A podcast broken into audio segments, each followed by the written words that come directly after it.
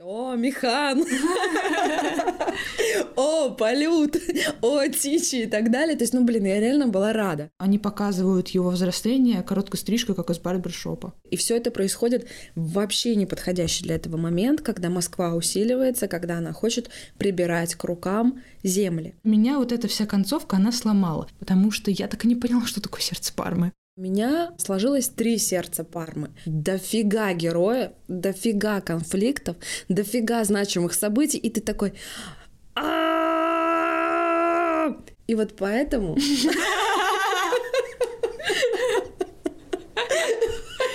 Запомни, что ты озвучиваешь мои внутренние мысли.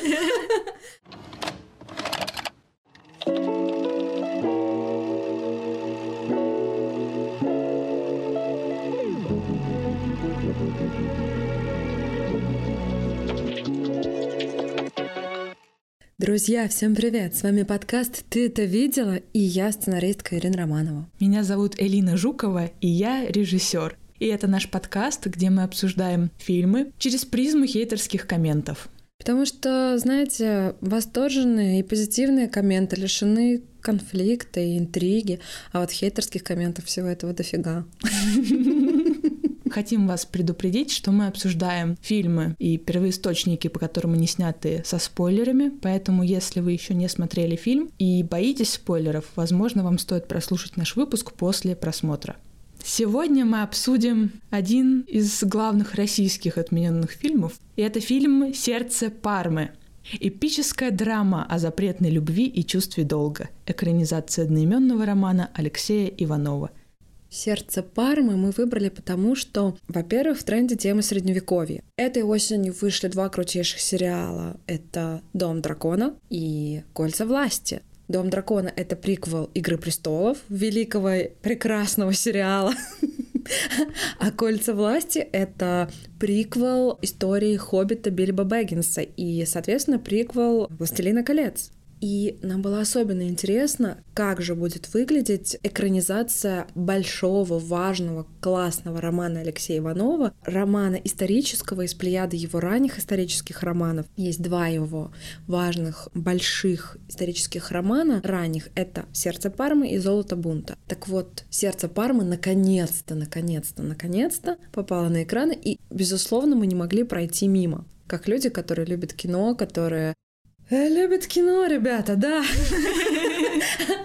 И, честно говоря, фильм вызвал у нас очень противоречивые впечатления. И я могу сказать, что лично у меня а, сложилось три сердца Пармы. Что это значит «три сердца Пармы»? Первое — это впечатление от романа, а книга меня впечатлила очень сильно, и я до сих пор не могу от нее отойти на самом деле. Я даже ни за какую другую книгу сейчас не могу взяться, потому что мне все время думается о механе, о сердце Пармы, обо всем том, что произошло там. Второе сердце Пармы — это фильм Антона Мигердичева.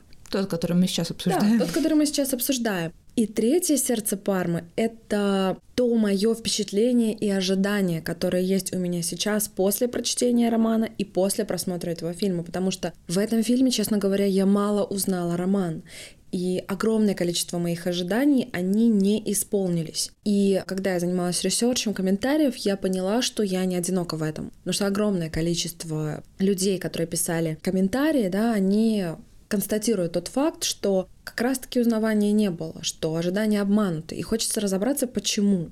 Я не верю в то, что между романом и фильмом может стоять знак равенства, потому что литература — это не равно кино. Мне кажется, что уравнивать это бессмысленно, но тем не менее, мне хотелось от фильма впечатлиться так же, как я впечатлилась от романа, и, к сожалению, этого не произошло. Хотя эмоции я испытываю сильные. Ну, я как раз отношусь к другому типу зрителей, которые пошли на фильм, не читая книгу.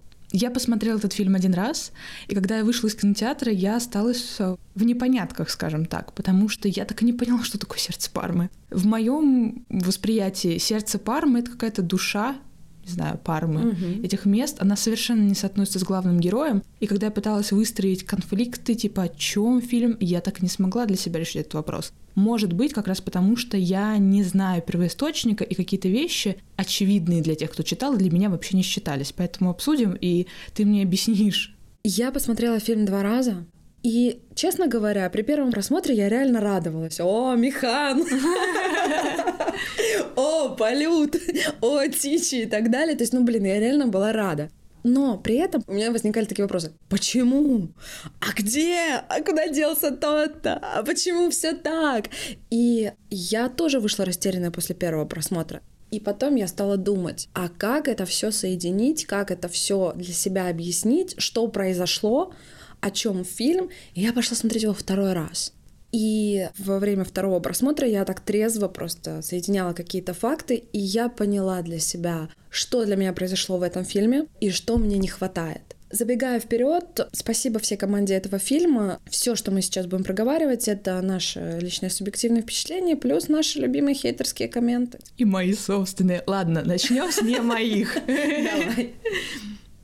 Посмотрели фильм, очень разочарованы. Гаденькое после него ощущение внутри, будто в дерьме искупались. Жить после него не хочется, нет ни одного светлого героя. Море войны, океаны кровища. Этого сейчас и в жизни полно. Зачем в кино ходить и деньги на это тратить? Даже линия любви какая-то темная. В общем, старая система порождает ветхозаветные сюжеты, а хочется уже другого, и следует снимать другие фильмы с идеями и смыслами, а не очередную бойню гражданской войны на экране. Тут, на самом деле, я подумала о том, что вообще, пока искала разные комменты, было очень много аллюзий на современный всякий мир и лад, и как будто бы люди не очень соотнесли, что это книга по историческим событиям. И я, когда пыталась вспомнить что-то про Ивана Третьего, при котором происходят все эти события, я вспомнила только одно 1480. Дата, вдолбленная мне учительница истории про стояние на реке Угре. Но что там происходило с этой рекой? Что там было, я вообще не помню. Ну, я полезла в интернет, и я вспомнила. И очень многие вещи, происходящие в фильме, для меня сложились. Давай это обсудим. Подожди, а что ты вспомнила? Потому что это очень важно. Дело в том, что 1480 год и стоя на реке Угре — это как бы финальная точка в существовании Ига, да, в российских землях. Все. К этому моменту как бы Ига аннулирована, и вся эта татаро-монгольская тема, она уже не такая острая, как было два века назад. Хотя именно татаро-монгольская Ига, она роковым образом повлияла на историю страны, и в целом сейчас, к 1480 году и вообще к 15 веку сложились все предпосылки для того, чтобы Русь из разрозненных княжеств объединилась в одно большое государство. И именно Иван III, который в момент развертывания событий в фильме, мне все время хочется сказать в сериале, я потом это объясню, в фильме «Сердце Пармы» он находится в той точке, когда к нему должна приехать Софья Палеолог. Так вот, Иван III, он хочет объединить все земли для того, чтобы быть государем, чтобы быть царем, единым правителем всех русских земель. И не все на это согласны. На это не согласен Великий Новгород, где в этот момент борется Марфа Борецкая. На это не согласна Пермская земля, где правит сначала князь Ермолай, отец Михаила, или князя Михана, как мы его будем часто называть в этом выпуске. И так его называют в романе и в фильме. Ну, в общем, да, ты права, ты сказала за меня все то, что я узнала. Mm-hmm. Иван III правил 43 года. И, в общем, за все его годы правления он очень так расширил зону Руси на карте. Можно даже посмотреть. Сначала это какая-то загогулина, а потом это такая уже, ну, вполне себе большая пухленькая лепешечка. Я не знаю, ужасное сравнение. Я имела в виду, что это что-то обширное, круглое, уже более весомое. Вот, естественно, не всегда все эти земли присоединялись мирно. В этом всем участвовала в какой-то момент церковь, которая как бы помогала и э, сжигала еретиков. Происходило много всего страшного и, и не очень. И как раз вот этот исторический период, который на самом деле многими забыт, он и воссоздается в фильме, и, насколько я знаю из Википедии, простите меня за такой не идеальный источник, Алексей Иванов какая-то вырезка была из его интервью, что он а, изучал исторический период просто про правление людей, про какие-то события их жизни, и потом пытался представить, вот как это было в жизни, что думал, что чувствовал этот персонаж, и на основе этого он разрабатывал как раз вот эту свою книгу. Угу. Ну, тут я присоединюсь к твоим словам. Я видела короткое интервью Алексея Иванова, которое есть на сайте издательства, где сейчас выходят его романы, он рассказывает о том, что «Сердце Пармы» — это исторический роман. Правильно считать этот роман историческим, потому что все действующие лица здесь когда-то реально существовали. И неправильно считать этот роман фэнтезийным, это вообще не фэнтези, а в фильме как раз-таки есть фэнтезийная составляющая. И если обращаться к истории, Ты сказала, что сейчас вообще никто не знает про этот период. Дело в том, что об этом периоде мало кто рассказывает интересно. И основной акцент смещен на э, Ивана Васильевича Грозного. И основной акцент смещен на него не в последнюю очередь, как мне кажется, благодаря советскому фильму. Иван Васильевич меняет профессию. Вот Ивана Грозного мы точно знаем благодаря mm-hmm. этому фильму. Еще мы знаем Петра Первого благодаря Петербургу. Вот два русских царя, которых мы точно знаем. А что там делал Иван Третий? Что там происходило? Да ладно, Николай Второй, который отрекся от престола, все тоже это знают. Ну да, это вот э, третья строчка нашего хит-парада, так сказать. Ну, согласись, кого ты еще вспомнишь из русских царей, русских князей и так далее на вскидку сразу, с первой строчки? Ну, это ты уже вспоминаешь? Да, я уже... просто сейчас сижу с таким лицом, вспоминаю, перебираю, еще думаю, надо не ошибиться, надо так сказать, сейчас выпендриться умом. Так вот, дело в том, что книга рассказывает о периоде жизни и правления пермских князей, то есть региональных князей. Это не московские князья. Подожди, можно вопросик? Да. То есть она рассказывает про князей, а не про одного князя? Ну, про князей в том смысле, что сначала отец Михана, князь Ермолай, потом Михан, и потом в романе есть задел на то, что будет править его сын Матвей. Угу. Но при этом они правят на Пермской земле, в Перми, где вокруг огромное количество маленьких княжеств где разные князья, и все это вот эта вот большая картина раздробленности. Вот сейчас их можно назвать региональными князцами, да, которые тоже хотят утвердить области своего влияния какие-то независимые единицы. И все это происходит вообще неподходящий для этого момент, когда Москва усиливается, когда она хочет прибирать к рукам земли. Вот. Безумно интересно узнать историю да, своей страны, какого-то непопулярного сейчас периода средневековья, хотя, на мой взгляд, наши времена очень соотносятся со средневековьем, и недаром средневековье сейчас это просто тренд, реально, потому что настолько мир сошел с ума, что все средневековые примочки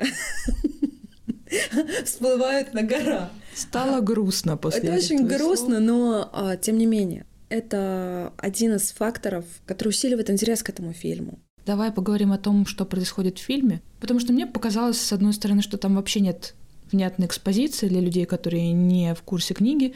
Что-то как-то очень быстро мы влетели в эту всю историю. Я такая, а, о, ну чё? А, ну давайте. Быстро убивают отца Михая, и потом, по сути, мы смотрим просто историю, даже не всей жизни, но большей части жизни вот этого пермского князя Михаила.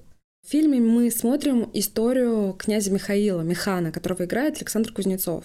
Он молодой пермский князь, который наследовал власть от отца, убитого вагульским князем Асыкой. Асыка — это главный враг Михана, и Михан борется с ним как с убийцей своего отца и как с человеком, который претендует на его любимую женщину, Тича.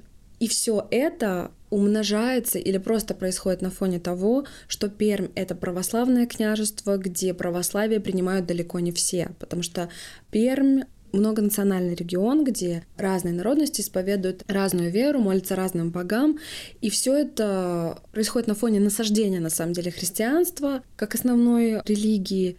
И в какой-то момент из-за любви да, к своей женщине, к Тиче, а, Михану приходится бороться уже не только с своим главным врагом Асыкой, который на нее постоянно претендует, как ее соплеменник, по крайней мере, так это по фильму выглядит, но еще и с э, московским государством, которое наступает, отбирая у Перми независимость. Слушай, ну когда я вот э, пыталась проанализировать, что за что происходит, у меня сложилась какая-то такая картина, что все, по сути, там борются за власть. Потому что начинается все с того, что батя Михана угу. хочет править Аки Новгород, один классный на весь регион. В итоге он провоцирует вот эту огромную бойню, в которой сам же и гибнет. В итоге э, Михай вырастает, оказывается наследником этих земель и его владыкой, но ему никто не подчиняется, потому что все бедно, и никто не хочет ему платить дань, а ему надо платить, ну, очень грубо говоря, это по-другому как это называлось, но эту дань в Москву. И он э, хитрыми всякими дипломатическими способами постепенно находит себе союзников, пытаясь восстановить и, в общем сохранить свою власть как пермского князя. Потом какой-то момент, вообще не помню, что происходит, начинается, походу, вот эта линия Стичи, которая возвращается, будучи уже ведьмой Ламией. Потом, откуда ни возьмись, почему-то приезжает туда креститель Иона, который играет Евгений Миронов, начинает насаждать веру. И все так классно, главное, сначала на это покупаются, бегут креститься в реку, радуются. Потом Тича против всего этого счастья, и Иона такой, в смысле? Начинается вот этот гнет, когда через насилие мы сейчас тебя потащим голову в реку и силой будем крестить. Mm-hmm. Тича противится и убегает. И мне дальше нравится безумно эта сцена, когда креститель Иона как бы молится и говорит, прости, Господи, что такими насильственными методами решил твоих детей к тебе привести. Больше я так и не буду. И знаете, что он делает дальше? Он пишет, зараза, донос в Москву, чтобы все приехали и силовыми методами заставили верить всех э, и, и креститься. Я думаю, ты такой умный чувак. Именно так все и делается. Решение. Да, и, в общем, начинает закручиваться вот эта история с тем, что реально приезжают туда люди из Москвы, они видят, что все идет не совсем так, как им нравится, и пытаются навести там какие-то свои порядки. Дальше фиг знает почему и зачем. Михаил идет на Осыку. Я не помню, в чем там была мотивация пойти воевать, но они идут воевать с Осыкой, они побеждают Осыку, идут по очень темной, холодной, разрушительной зиме, которая не то что близко, она уже вот здесь. Приходят в полуразрушенный этот город назад, и и, и что вот происходит дальше? Слушай, на самом деле ты сейчас перепутала события, но это очень легко сделать. Это очень легко сделать. Дело в том, что формат фильма безумно не подходит этому материалу.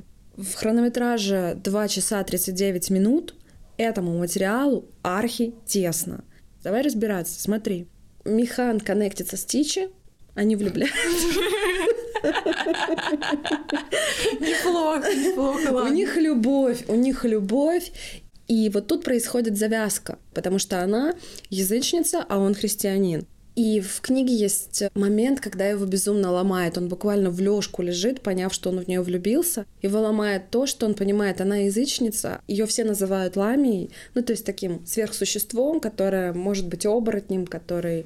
В фильме это рысь, короче. Да, в фильме это рысь, но Михан принимает решение жениться и женится на ней. И это, по сути, завязка, потому что он как человек, который держит ответ перед Москвой. То есть, ну, по сути, у него есть босс. Это московский князь. И он должен действовать в парадигме этого босса, этого московского князя, он должен быть православным христианином, и жена его должна быть православной христианкой, потому что здесь тусуется Иона, который... Подожди, стоп! Да. Иона там в фильме не тусуется, они прекрасно живут и не тужат, будучи христианином с язычницей, все у них отлично. И люди их принимают на ура какого-то хрена внезапно приезжает этот Иона, и как бы, не, ну, он приехал? Не совсем внезапно. Дело в том, что это же время крещения.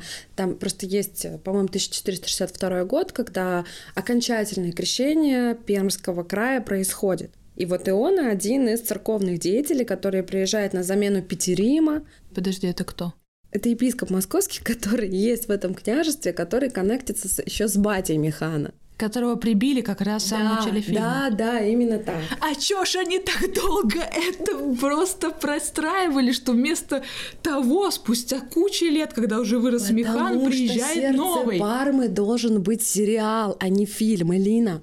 Понимаете, ребята? Дело в том, что вот эта вот нехватка времени, безумная нехватка времени для того, чтобы показать, прожить и дать зрителю прочувствовать масштаб всех событий, нужен сериал, а не фильм, где маленькими отрывками показали то, то, то.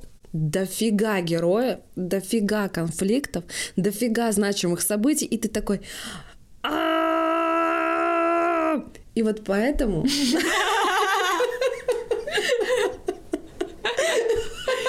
Запомни, что ты озвучиваешь мои внутренние мысли. И вот поэтому у авторов фильма, как я понимаю сейчас, авторы фильма — это сценаристы, это Сергей Бодров, Илья Тилькин и Ксения Дотнова. Ну и, конечно же, Алексей Иванов. В общем, у ребят была задача как-то выйти из положения и сделать так, чтобы это все таки был фильм. И они это сделали. Но это все рассыпается, потому что ты забываешь, кто где, что зачем, и почему то, что было до, значимо для того, что после. Искренне значимо, а не потому, что это должно склеиваться в один фильм. Так вот, завязка. Крестителя Ионе нафиг не нравится, что Тичи жена князя, который должен быть опорой всего христианства, язычница. И он начинает катить на нее бочку. И здесь у Михана начинается мощный внутренний конфликт, несовпадение его обязанностей перед государством и его личных ощущений. И это на самом деле очень понятно. И он идет на поводу личных ощущений. И дальше мы видим, что его положение реально усугубляется, потому что Иона говорит, не, ребят, меня не устраивает тот храм, который хочет мне построить храмодел, Калина. И ситуация усугубляется тем, что приезжает в какой-то момент Данила Венец, который строит глазки Тича, когда она провожает на войну с вагулами своего мужа Михана. Михан уходит для того, чтобы по заданию московского чувака пленить Осыку и доставить его в Москву. Так, подожди, я все-таки не поняла, Венец это кто? Венец это, по сути, чиновник из Москвы. Так. Который приезжает после того, как Иона пишет на Механа донос. А зачем он просит пойти войной? Затем, что Москве нужен Осыка. Иван III хочет, чтобы Осыку доставили в Москву, как мятежника который убил князя Ермолая, там, минус 15 лет назад, условно. Окей. Когда Михан возвращается, пленив Асыку с разбитым войском, хотя по сути они победители, его ждет уже другой человек, воевода Федор Пестрый, который пришел сюда опять же, чтобы наводить порядок и спрашивать, почему у тебя тут все так не идеально. А вопрос, а зачем он приезжает, если по сути он выполнил то, что его просили, и с него как бы к нему нет вопросов. Тут еще личность Федора Пестрова важна, которая не раскрывается в этом фильме. Федор Пестрый это один из главных воевод Ивана Третьего, который непосредственно занимается объединением земель. К тому моменту уже пал Новгород, к тому моменту уже и другие княжества стали потихоньку подвигаться к Москве. И Федор Пестрый, он был безумно жестоким полководцем, с безумно сильным войском, очень дисциплинированным. И, по сути, он сейчас приходит для того, чтобы, типа, миром решить вопрос с э, князем Михаилом. И все это усугубляется тем, что на Михаила постоянно жалуются. Суть этой жалобы в том, что жена князя ведьма, жена князя язычница, жена князя ламия, и он живет в этой же парадигме как бы. Он не наш человек, он идет против государства. Это все полная фигня. Федор Пестрый ему говорит добром, давай к нам добром присоединяйся, собирай свое войско, пошли на Казань. И Михан говорит, слушай, какое войско? У меня все разбито, я всех оставил за камнем, что ты от меня хочешь? Он говорит, ну если ты так не хочешь, тогда мы придем и тоже тебя разобьем. И Михан ему говорит, приходите, встретим. Все, точка невозврата пройдена, центральный поворотный пункт. Дальше все будет двигаться к краху героя, который происходит. Федор Пестрый приводит сильное войско московитов в красных кафтанах, которые все захейтили. Потому что подумали, что это опричники Грозного. Да, и в этом проблема. Не, не нужно путать Ивана Третьего и Ивана Четвертого. Так вот, дальше мы видим разгром войска князя Михана, многоконфессионального, многонационального войска э, московитами, и Михана, как такого сепаратиста, увозят в Москву, и он сидит на цепи в московском Кремле, и вот это крах героя, нужный, важный сценарный элемент когда мы видим героя слабым, несмотря на то, что у него были высокие цели, высокие ставки. И вот мы видим его на дне. И вот после краха героя должен быть третий акт, который движет нас к кульминации, развязке и финалу. И что происходит в третьем акте в этом фильме? Дальше. Конец фильма. Конец фильма. Нет, подожди, давай, давай разберемся событийно, что происходит. Крах героя — это то, что он сидит в тюрьме, он разговаривает с Иваном Третьим, которого играет Федор Бондарчук. Дальше он возвращается к себе в Пермь, переживает долгую тяжелую дорогу, и он начинает пахать то поле, на котором шла битва. Но плюс есть важный момент, он отдает, по сути, свою да. власть, и теперь он номинально этим всем владеет, да. но на самом деле за него все решают. Да. Тем не менее, он уходит в Чердень, город, который очень любит, приходит туда без венца, да, без княжения, просто человек. Он начинает пахать поле, на котором была битва, просит прощения у Господа Бога, и в этот момент, после того, как он попросил прощения, к нему возвращается повзрослевший сын и дочь, возвращается сбежавшая от него жена, и приезжают простые люди для того, чтобы пахать это поле. Все плачут, титры. Да. Жесть. Да. Жесть, потому что все реально просто оборвалось, закончилось, и, ну, это не очень логично, вызывает у меня массу вопросов. У меня тоже, и все это умножается на то, что я прочитала книгу, прочитала этот роман, в котором во-первых, каждому герою уделено должное количество внимания, объяснена вся историческая подоплека, потому что герои, ни один герой ни в одной истории не существует в вакууме и вне контекста реально. Нас окружают разные какие-то разные обстоятельства. У нас есть работа, у нас есть родные, у нас есть любовь, у нас есть какие-то заботы и так далее. Есть история страны и обстоятельства внешние, которые нас окружают. И то же самое актуально и для той истории. Так вот там описано, кто такой князь Ермолай, что происходило, кто правил, почему князь Ермолай оказался там, почему Михан такой, как он рос, почему он сформировался таким, куда делась его мама, как он пережил смерть папы, почему он полюбил Тичи, что было дальше, почему он борется с вагулами. Когда мы видим его возвратившимся с московской отсидки, история длится дальше, потому что подрос его сын Матвей, который страшным монстром растет, который растет просто чудовищем, который хочет княжить, который уже набирает силу. И мы видим дальше развитие их отношений. Мы видим, как у Михана появляется возможность возродиться к жизни благодаря дочери Ане, которая совсем другая. Она младше, она приходит к нему и как бы реально возрождает его к жизни.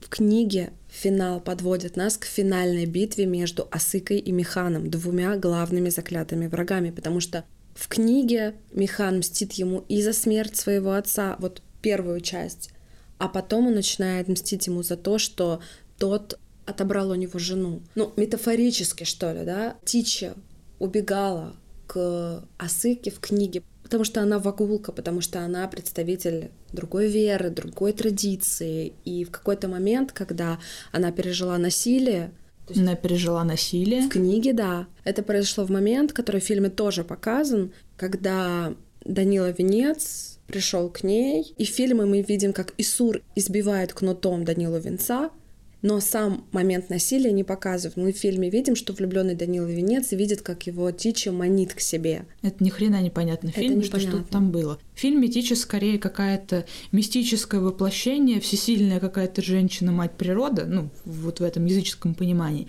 что у меня сложилось впечатление, что там вообще ничего не было. Она же могла и до этого его пинать и силой и всяко разно отбрасывать хоть как попробую изнасиловать, ты эту сущность ты не сможешь изнасиловать. В том-то и дело, что когда Михан к ней заходит и говорит, что ж ты не кричал, она просто сидит, ее только что попытались изнасиловать, она просто сидит и расчесывает волосы. Он к ней заходит и говорит, что что не кричала, типа, что что тебя как насилуют. Mm-hmm. Типа, мы его тут избили и все такое. Она такая, я его не боялась. Ну, как будто ничего не было. Да, как будто ничего не было. И ты такой, и и потом вот этот вопрос, если она может силой как бы движения руки откидывать от себя человека, то what the fuck? А еще знаешь, я в комментариях увидела небольшой чат, обсуждали ее концовку, что она в конце фильма mm-hmm. возвращается к детям в таком же возрасте, в котором она, по сути, весь фильм ходила. Ну, то есть она вообще не постарела. И там было такое, что типа, ну чего вы хотите? Она же женщина, она ведьма, она не стареет. Ребята, это полная хрень, потому что первая Ламия была бабкой. И вот эта вот волшебная сущность не влияет на ее способность управлять своим старением. Это полная фигня. И тут мне тоже это немножко раздражало, что ну тут явно не доработали. Прошел временной промежуток, герои молоды, прекрасны и счастливы внешне. Ну, а Михан нет. Ну да, там тоже был комментарий, что они показывают его взросление короткой стрижкой, как из барбершопа. Меня не смущало, но... Нет, слушай, ну давай поговорим немножко про Ламию, потому что в фильме мы видим как бы мистический, да, магический момент превращения девочки в ламию. Мы прям видим, как по золотой бабе пробегает такой импульс, как такой золотой ток, и как бы перебегает на девочку, и у нее сетка вен на лице как бы проявляется, и она становится ламией, то есть фантастическим существом. Мы уже переходим из разряда исторического события, мы переходим в сказку просто в сказку. Да, есть такое. То, чего не может быть в реальной жизни мы переходим в парадигму какого-то чуда. И это тоже очень многое рассыпает. Если она стала ламией, то она видит все наперед, она знает все наперед, она абсолютно неуязвима, и никаких э, проблем у нее нет. В романе это описано, вот момент того, что девочка становится ламией, увиден отцом Михана Ермолаем во сне. То есть вот этот вот фантастический момент, чем-то похожий на то, что показано в фильме, это сон, это то, чего не было в реальности. А все, что говорят в книге про Ламию, это просто людская молва. И вот как бы ты под флером этой ну, людской молвы, которая описывается в этом романе, как бы попутно наделяешь Тича вот этими магическими чертами, хотя ты понимаешь головой, что нет, это просто женщина. Просто женщина, которая на самом деле не создана для брака, не создана для христианского послушания, не создана для того, чтобы жить с покрытой головой. Она другая, и поэтому их семья рассыпается. Хотя Михан продолжает ее любить всю жизнь. Это его главная женщина его жизни, единственная женщина его жизни. Это классно. И чего нет, на мой взгляд, в фильме. Хотя говорится, что есть, но этого нет.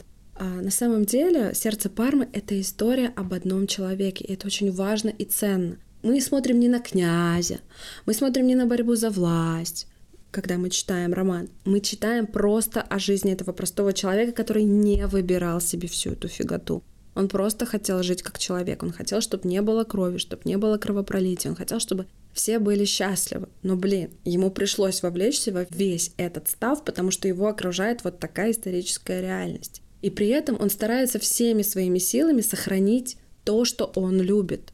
И не быть ни для кого палачом. В романе есть очень важная сцена, когда они вот победили вагулов, и вагулы стали казнить сами себя. То есть вагулы начали казнь, чтобы не сдаться противнику. Он стал свидетелем этой сцены, и он просто охренел от этого всего, и его это поразило больше, чем любая битва. Одно дело, когда ты на войне за что-то погибаешь, но другое дело, когда люди сами себя уничтожают для того, чтобы просто не вовлекаться в чуждую им реальность и в чуждую им жизнь. Его это просто поразило. И недаром в книге и в фильме звучит этот вопрос, когда он спрашивает Бога, будучи сильно пьяным, отчаявшимся после того, как Тича его покидает и уходит к Осыке, он спрашивает Бога, ты смеешься надо мной? как бы, что ты хочешь от меня? Вот это простой, нормальный человеческий вопрос, который человек способен задать Богу, который ему ничем не ответит. И в романе четко звучит мысль, что ты, твоя любовь и все, что кто угодно может считать Богом, это совокупность твоих поступков, это совокупность твоих человеческих каких-то проявлений. И странно, если ты настоящей силой будешь наделять только одного Бога, при том, что богов много.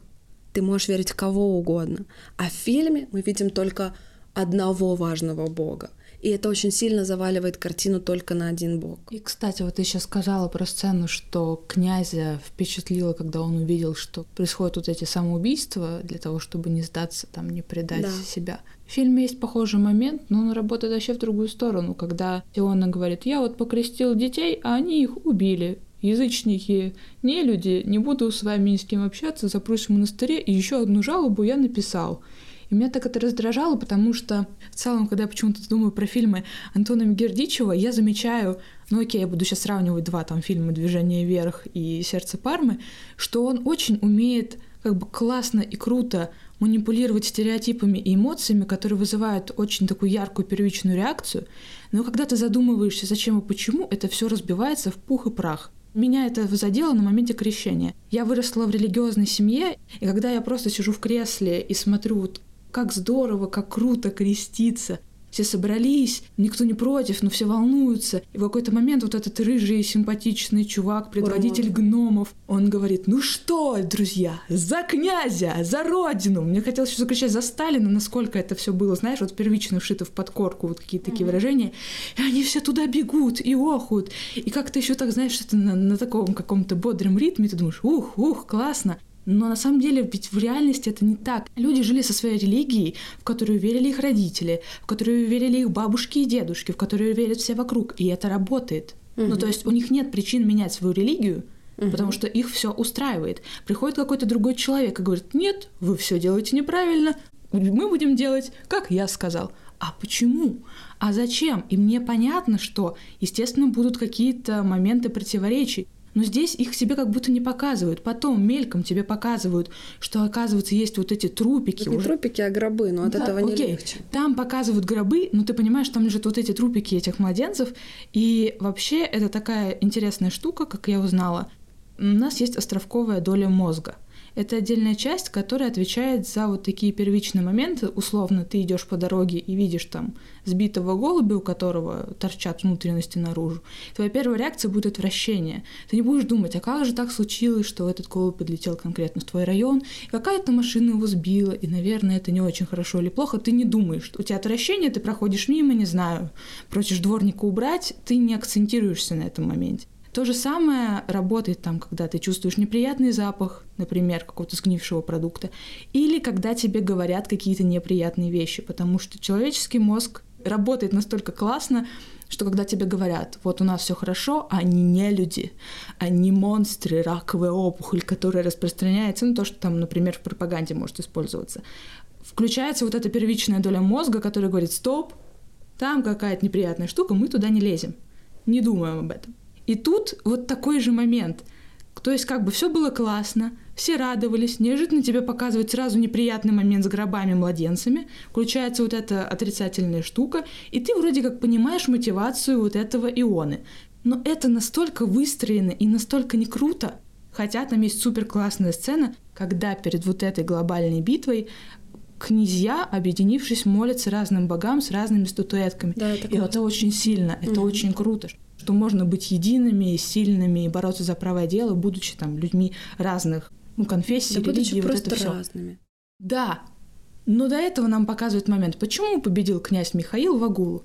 Потому что параллельно Бог ему помог. Ведь отец Иона ставит крест, и это срабатывает. А в конце то, что меня вообще жесть как убило, когда возвращается Тича к своим детям, все радостно плачут. Ведь это так, кру- так круто, мать вернулась. Реально, ну хо- хочется прослезиться.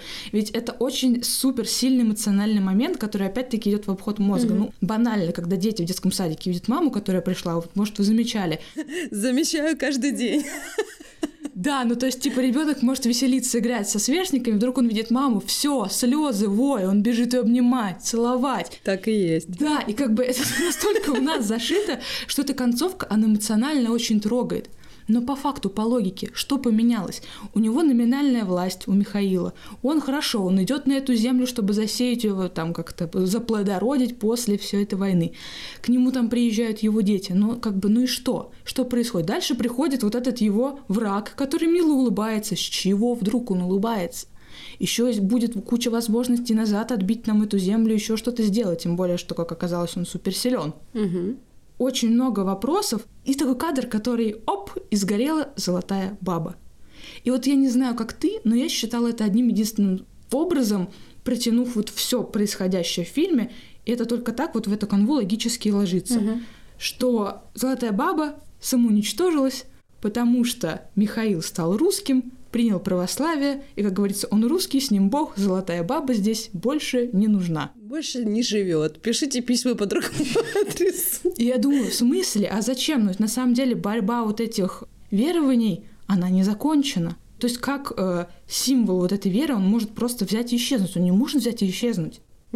Это что-то больше, чем просто какая-то статуэтка. Почему и зачем? И мне вот этот момент очень не понравился. Хотя я знаю, что есть очень многие люди православные в комментариях, которые, с одной стороны, очень радовались тому, что этот фильм показывает всю силу, мощь нашего традиционного православного. И были люди, которые говорили, что это ужасная хула, потому что на самом деле Михаил и его жена причислены к лику святых, и они православные святые. И по сути то, что вы думаете, что она ведьма, ну, это некорректно. Мгм. Меня вот эта вся концовка, она сломала. Ты можешь мне объяснить, почему сгорела золотая баба? Вот у тебя есть еще какие-нибудь, не знаю, Нет, на самом деле я согласна с той концепцией, которую озвучила ты, что это символ того, что Тича отреклась от ереси, да, то есть она вернулась, теперь она жена, теперь она реально мама, и дети к ней бегут, и все такое. В книге Тича погибает в огне храма, пуп-пуп, да, с ребенком на руках, которого она родила не от Механа. пуп-пуп. Вот Да. этого я не знала. Как интересно там все закручено, божечки. Да, да, и именно поэтому я говорю, ребят, пожалуйста, очень мало, очень тесно. Ну, кстати, хочу вернуться к сцене, когда... Сейчас прочитаю просто комментарий. Итак. А когда Пускипалис кидает детишек с горы, как мешки с картошкой, это вообще пиздец, а не сцена. Графика, как будто мы в 2000-м, и чем дальше, тем больше вопросов. Про графику мы поговорим, наверное, попозже, но вообще, кстати, эта сцена мне понравилась. Я не читала книгу, и когда он завел детей в храм, который сейчас будут жечь, я подумала, ну ты вроде умный большой мужик, ты должен понимать, что это очень тупое место для того, чтобы спрятать детей. И для меня было неожиданно, что он может их таким образом попробовать спасти. Потом я вижу, что они лезут на крышу, а потом реально там какой-то ужасно каменистый, холодный склон. Он реально выбрасывает этих детей, такая, что это же, ты можешь просто нахрен их убить. Хорошо, выбирай из двух зол. Либо они точно сгорят, либо, возможно, они выживут, но с переломами. А дальше это вообще шикарный момент. Мне реально это понравилось. Это сейчас будет не Степ, но маленький Михай ломает нос. И потом, когда мы видим взрослого Михая, мы видим Александра Кузнецова, у которого, ну, просто вот такой э, не совсем, скажем так, конвенциональный нос. Крутой нос. И мне понравилось, что вот в фильме они вот эту особенность актера очень круто оправдали. Обыграли, да. Слушай, ну, по поводу того, что он их в церковь, да, заводит. Дело в том, что там же стрелами в них стреляют, и, по сути, вот в моменте, чтобы спастись от этих стрел, нужно зайти в помещение. Они заходят в это помещение, это оказывается церковь, и тут, блин, ее начинают жечь. Ну куда деваться? Ну давайте хотя бы через крышу вылезем.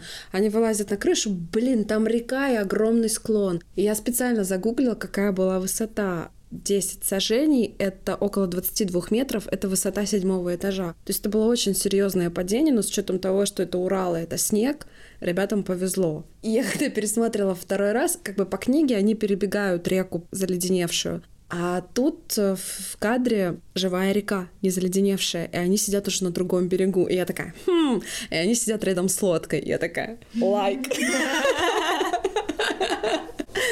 Ну, на самом деле, я читала, что просто в натура не давалось. Не шел снег, хотя угу. время должно было быть снежное, да -да. просто он не шел, его дорисовывали и докидывали бутафорски. Вот этот вот момент производственный. Я понимаю, какая грандиозная была проделана работа. Массовка, декорации, реквизит, все на свете, батальные сцены, постановочные сцены, животные, дети, много всего. Это огромнейшая, сложнейшая, важнейшая работа. Но что ты хочешь сказать в этот момент? Сценарий, сценарий, сценарий. Что? А что, я думала, мы обсуждаем Хичкока. В общем, ребят, мы хотим, чтобы сняли сериал «Сердце Пармы» и показали все линии, потому что очень много важных, классных штук потеряно. Ну, это факт, блин. Вот именно отсюда идут все вопросы. А о чем фильм? Да, Какой и... смысл? Что Ир... было? Что произошло? Ир, ну мы говорим с тобой уже пятый раз за выпуск. Ну и ладно. Давай лучше про графику. Давай про графику. Хорошо, я принимаю тот факт, что девчонка становится ламией, фантастическим существом, но когда я вижу эту рысь, которая выглядит как нарисованная рысь. Потому что она нарисованная рысь, да, так и есть. Да, я грущу. Ну, правда, это очень видно, что это нарисованная рысь. И это очень сильно ломает мою веру. Окей, хорошо, ладно. Я поверила во все, но я, блин, вижу эту рысь и, и уже не верю ни во что. Ну, знаешь, мне, кстати, не могу сказать, что меня это сильно смущало. В том плане, что э, я, понимаю, что животных очень тяжело снимать, mm-hmm. и не всегда они выглядят так эпично и размашисто. Там есть момент, когда Сыка въезжает в город на таком огромном, нереально огромном лосе, по-моему. Это классный момент, да. Да, и ты просто, ну, физически очень сложно найти лося, который будет не бояться камеры, который будет вот так масштабно выглядеть. Ну, тут я могу понять задачу. Но рысь — какое-то немножко такое мелкое животное, в котором не, как будто не раскрывается сама вот эта магическая сущность. То есть волчица, она более какая-то ну, просто по роману там есть момент, когда, я думаю, вот именно поэтому они выбрали рысь, хотя рысь — это красивое животное. Там есть момент, когда они ищут Тича, вот после того, как она прыгает в реку и исчезает потом. И как бы князю говорят, князь, в какой-то момент ее следы превращаются в следы рыси. Mm. Что ты хочешь от нас? Она ламия. Ну, понятно, что это как бы преувеличение, да, людей, которые ищут. Люди верят в то, что она ламия, и верят, что она из человека превратилась в рысь, и поэтому выбирают рысь. А на твой взгляд, зачем была нужна вот именно эта фантастическая линия? Я думаю, что авторам в какой-то момент э, показалось, что так легче показать ее инаковость, э, и с учетом того, что очень многое не проговорено, так будет легче показать, почему она антагонист, почему она враг на самом деле. Ну, то есть, если бы она была, э, так сказать, добропорядочной православной христианкой, то траблов бы не было. Согласна, но хочу еще немножечко похейтить. Прочитаю такой комментик. Когда князь Михаил вырос, все заиграло новыми красками. Так что если есть причина посмотреть эти три часа кровопролития под колхозное музыкальное сопровождение, это, конечно, Саша. Спасибо, что именно Кузнецов. А не Петров, наверное, там. Наверное, да. Планировалось. Такая шутка закладывалась. Да, но тут написано про колхозное музыкальное сопровождение. Я с этим не совсем согласна, но меня тоже выбивало. Меня выбивала музыка, хотя я понимаю, что это такое, знаешь, признак жанра немножко. Что в движении вверх, что здесь такая мотивационочка иногда, иногда напряженочка. Но была сцена как раз, когда Иона приезжает в Чердень и просто показать ему храм. И там начинается вот эта комическая вставка, что он везде видит идолов и пужается. И вот в этот момент играет музыка, вот у меня все время, знаешь, звучало «Святой источник, и день твой становится светлым!» Потому что эта музыка ужасно похожа на рекламную музыку воды, зараза, воды. И она никак не ложится под это происходящее. И вообще жестко у меня с этим всем расходится. Слушай, я так не мучилась из-за музыкального сопровождения. Я, мне кажется, его даже просто не замечала, хотя мне очень нравились женский голос, пел песни народные, как-то так классно. И вот как раз-таки к звуку у меня было, наверное, меньше всего претензий, наверное, потому что я смотрела на события, Элина, события, меня больше всего волновали. А сейчас я прочитаю один из моих любимых комментариев. Классный сюжет, отважные воины, браво, Бондарчук не к месту. Если честно, даже не знала, что там будет Бондарчук, и я удивилась, когда я его увидела, я такая, о, Бондарчук. Да он клевый. Знаешь, на самом деле я думала, блин, как же так, как же так? Вот у меня вот этот вот вопрос, он все время у меня возникал, и я думала, а что бы я сделала, да, вот будь я режиссером этого фильма, кого бы я позвала на эти роли? В этой истории мне дико не хватало аутентичности. Мне дико не хватало каких-то незнакомых лиц. Круто, что они взяли Елену Ербакову. Да, она неизвестная артистка, и, судя по всему, это ее дебютная такая большая роль. Это классно, и мне, кстати, не нравятся вот все эти сальные комментарии о том, что вот, так много, тело, голова, ха-ля-ля-ля, вот эта вся фигня. Очень красивая девушка, и когда мы видели ее обнаженной, это как попытка показать тоже ее инаковость и ее красоту, конечно. Да, я согласна, потому что если говорить про мистическую трактовку, это очень укладывается, что в ней борется вот эта рысь, которая угу. не человек. И как бы у рыси нет людских представлений об одежде, вот угу. она есть как есть. В какие-то моменты, будучи уже человеком, она все еще находится мыслительно в стадии рыси, я не знаю, можно так сказать. То есть вот эта вот логика фильма, она спокойно прослеживалась, и меня это не смущало. Согласна. И очень много хейта было, ну, то есть не то что хейта, просто претензии были к тому, что люди не поверили в Механа, которого сыграл Александр Кузнецов, потому что как бы за ним закрепился флер каких-то его предыдущих ролей. Но он звезда, есть яркие роли, сыгранные им, которые реально помнятся, и все зависит от стадии, ну, то есть от степени раскрученности проектов и так далее, но мне кажется, что он реально не похож внешне на того механа, который описан в книге, но динамика, энергия, харизма — это все туда. Угу. Я считаю, что это классно сделанный персонаж, он классно сыгран, но условно мы видим артиста, который отыгрывает состояние, а как он пришел к этому состоянию, показано не вполне. И в этом беда мы не всегда понимаем, почему все именно так. И для того, чтобы понять, почему все именно так, нам нужно самим достроить эту историю. И это не круто. Кому, как ты считаешь, стоит посмотреть этот фильм? Вообще, скажу, наверное, супер непопулярную вещь, но мне кажется, что этот фильм со временем очень забудется и не останется каким-то таким ярким воспоминанием, как сейчас его описывают главный фильм этого года. Но при всем при этом я заметила интересную деталь, что комментариях просто буря разных взглядов, относящихся к религии и политике. То есть люди проецируют свои взгляды на реальную жизнь на этот фильм. Угу. И смотрят на него с этой позиции, анализируют его так, ругают или хвалят. И я подумала, что этот фильм может быть классным тестом. Не знаю, насколько этот фильм подходит для свиданий, но сходить на него с человеком и потом обсудить и понять, как вы на самом деле относитесь и соотноситесь по многим вопросам, это, может быть, не очень очевидный шаг, но довольно интересный. Слушай, интересно, я не думала об этом в таком ключе. Просто у меня так, как, как у человека, который вечно восторженно ко многому относится в этой жизни и готов плюсовать разным вещам и открыт каким-то новым знаниям. Э, всем.